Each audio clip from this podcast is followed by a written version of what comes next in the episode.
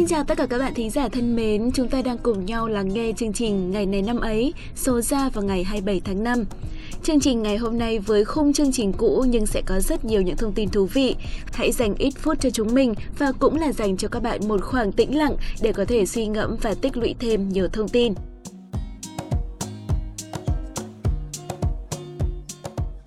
Bạn thân mến, hôm nay là ngày 27 tháng 5, ngày thứ 147 trong năm.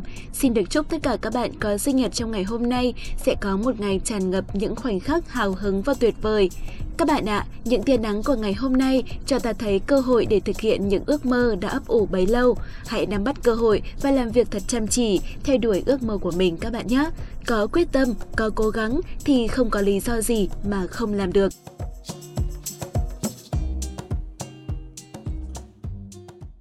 Tiếp theo đây, xin mời các bạn cùng đến với một câu nói vô cùng ý nghĩa của ngày hôm nay. Đó chính là một câu nói mà mình đã cảm thấy rất tâm đắc của nhà khoa học Albert Einstein. Tôi biết ơn những người đã nói không với mình, nhờ họ mà tôi tự mình làm lấy mọi thứ. Các bạn ạ, con người chúng ta có một tính cách mà người ta thường gọi đó là sự ích kỷ. Khi chúng ta nhờ cậy sự giúp đỡ của một ai đó và bị từ chối, chúng ta mặc nhiên quay ra khó chịu và ghét bỏ họ, trong khi họ không làm gì chúng ta cả. Ta là người đi nhờ và họ có quyền từ chối giúp đỡ ta, nên chúng ta không nên ích kỷ mà ghét bỏ họ trong trường hợp như thế. Thay vào đó, hãy cảm thấy may mắn và biết ơn những người đã nói không với mình. Vì chính nhờ câu nói không đó mà ta có thể tự làm mọi thứ mà không cần nhờ tới sự giúp đỡ của ai khác. Nhờ câu nói đó, chúng ta có thể biết được năng lực và khả năng của bản thân mình tới đâu, phải không ạ? Vì vậy, thay vì ghét bỏ, chúng ta hãy nói lời cảm ơn với họ vì đã cho chúng ta biết được bản thân mình có thể làm gì trong cuộc đời này.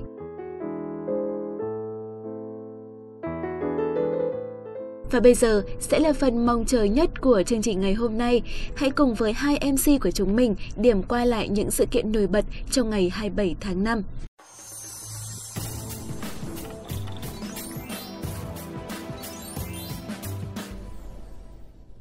Xin chào các bạn thính giả thân mến. Vậy là chúng ta lại có cơ hội được gặp nhau trong ngày này năm ấy. Mình là Thảo Nguyên và người bạn đồng hành cùng mình là Quốc Đạt. Xin chào các bạn thính giả và xin chào Thảo Nguyên. Và không hiểu sao hôm nay mà Quốc Đạt lại thấy là cô bạn Thảo Nguyên của chúng ta thì có vẻ là vội vã háo hức về cái gì nhỉ các bạn thính giả nhỉ? Thôi Đạt không phải giả vờ, chả biết tổng ra rồi còn ở đấy mà thắc với chả mắc.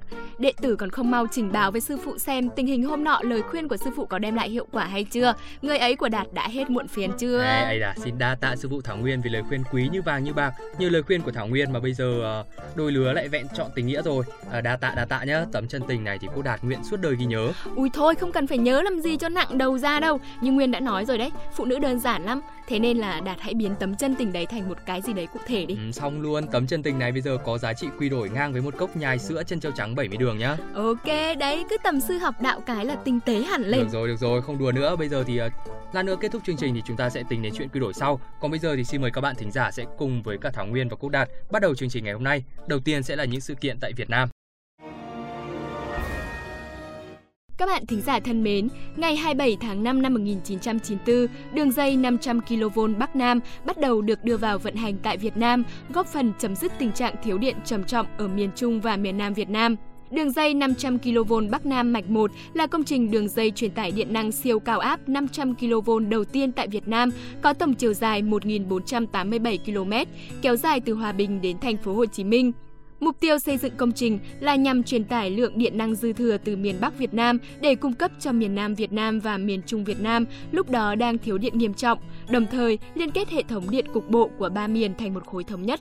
Sau hơn 10 năm vận hành đường dây 500 kV Bắc Nam mạch 1, ngày 23 tháng 9 năm 2005, ngành điện Việt Nam lại đánh dấu một kỳ tích khi hoàn thành đóng điện đưa vào vận hành đường dây 500 kV Bắc Nam mạch 2. Với việc đưa vào vận hành hai mạch đường dây 500 kV Bắc Nam đã giải quyết cơ bản tình trạng quá tải khai thác nhà máy thủy điện Yali và cùng với các giải pháp khác đã giải quyết thiếu điện rất lớn ở miền Bắc và đặc biệt là Hà Nội vào giai đoạn năm 2005-2008.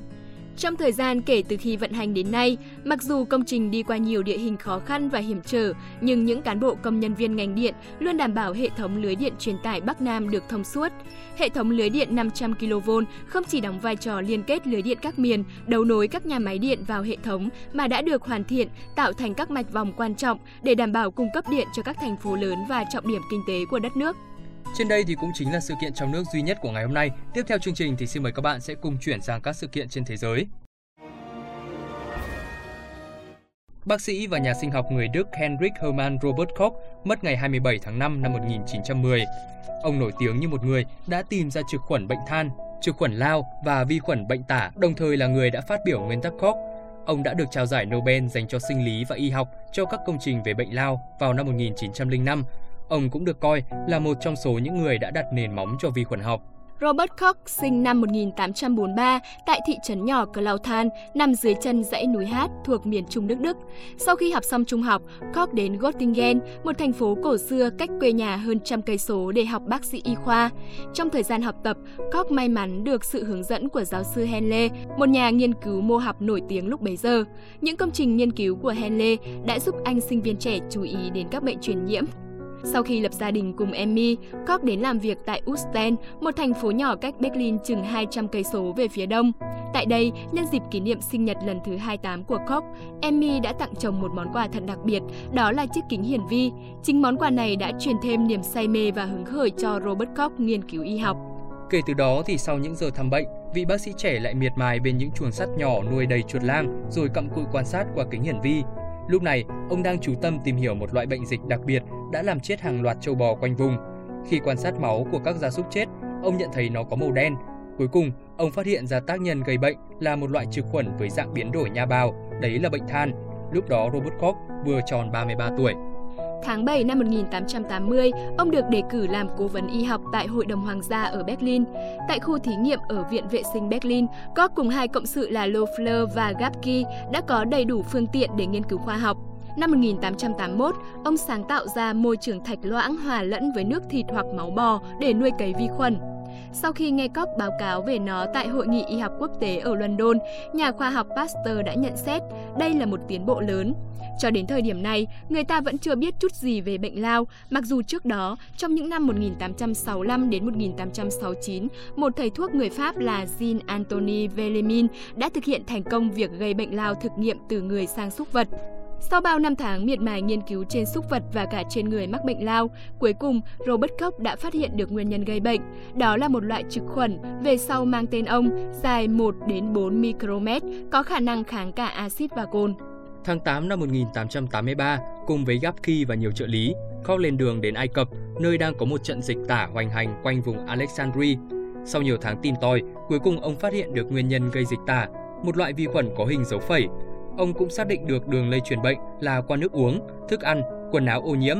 Vụ dịch tả ở Ai Cập vừa được dập tắt, Koch lại cùng với đoàn khoa học Đức đến thành phố Calcutta ở miền đông Ấn Độ, trên vịnh Bengal, nơi dịch tả vẫn còn ở Mỹ giết chết bao nhiêu người. Bằng những phương pháp chống dịch hữu hiệu, Koch cùng các cộng sự đã ngăn chặn được dịch bùng phát và giảm tỷ lệ số người mang bệnh. Ít lâu sau, ông được cử làm giáo sư vi khuẩn học tại Đại học Berlin, rồi viện trưởng Viện Vệ sinh học Berlin. Năm 1896, ở tỉnh Cáp thuộc miền Nam châu Phi xuất hiện một vụ dịch hạch gia súc làm chết nhiều châu bò. Theo đề nghị của nhà chức trách địa phương, Koch lại dẫn đầu một đoàn khoa học đến tận nơi nghiên cứu. Sau khi dập tắt vụ dịch, cả đoàn lại lên đường đến Bombay, một tỉnh ở miền Tây Ấn Độ, để giúp dập tắt nạn dịch hạch.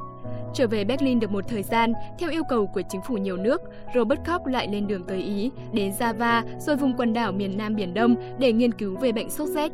Thời gian lặng lẽ trôi qua, những chuyến đi dài ngày cộng với hoàn cảnh sống thay đổi của vùng khí hậu nóng ẩm đã làm cho sức khỏe của Koch giảm sút nghiêm trọng. Ông thường xuyên phải chịu đựng những cơn đau ngực đột ngột. Tuy vậy thì đến năm 1902, nhận lời mời của chính phủ Rhodesia, Robert Koch lại dẫn một đoàn khoa học đến miền đông châu Phi để tìm hiểu về bệnh ngủ. Sau gần 2 năm ở Kenya, lặn lội nơi bùn lầy nước động, tìm bắt mũi để nghiên cứu, sức khỏe Koch ngày càng xấu nên ông buộc phải trở về Berlin Năm 1905, giới y khoa tôn vinh Robert Koch là nhà nghiên cứu lớn nhất thời đại và trao tặng ông giải Nobel y học, còn chính phủ Đức tặng ông huân chương vì công lao đối với khoa học và nghệ thuật. Trong những năm tháng cuối đời, dù đạt được đỉnh cao vinh quang trong sự nghiệp nghiên cứu khoa học, nhưng cuộc sống riêng của ông lại có nhiều ưu tư phiền muộn. Sau khi ly dị với Emmy, ông lập gia đình với một nữ diễn viên kịch hát nhưng cũng không được hạnh phúc. Ngày 27 tháng 5 năm 1910, một cơn đau tim đột ngột đã vĩnh viễn buộc Koch rời xa khu thí nghiệm, nơi ông đã gắn bó suốt đời với niềm say mê và hạnh phúc thực sự. Thi hài ông được mai táng trang trọng trong lăng tại Viện Nghiên cứu các bệnh truyền nhiễm ở thủ đô Berlin. Thông tin vừa rồi thì cũng đã khép lại chuyên mục ngày này năm ấy của chúng ta hôm nay. Đã đến lúc mà Quốc Đạt và Thảo Nguyên phải nói lời chào tạm biệt các bạn tại đây rồi. Xin chào và hẹn gặp lại trong những số phát sóng tiếp theo.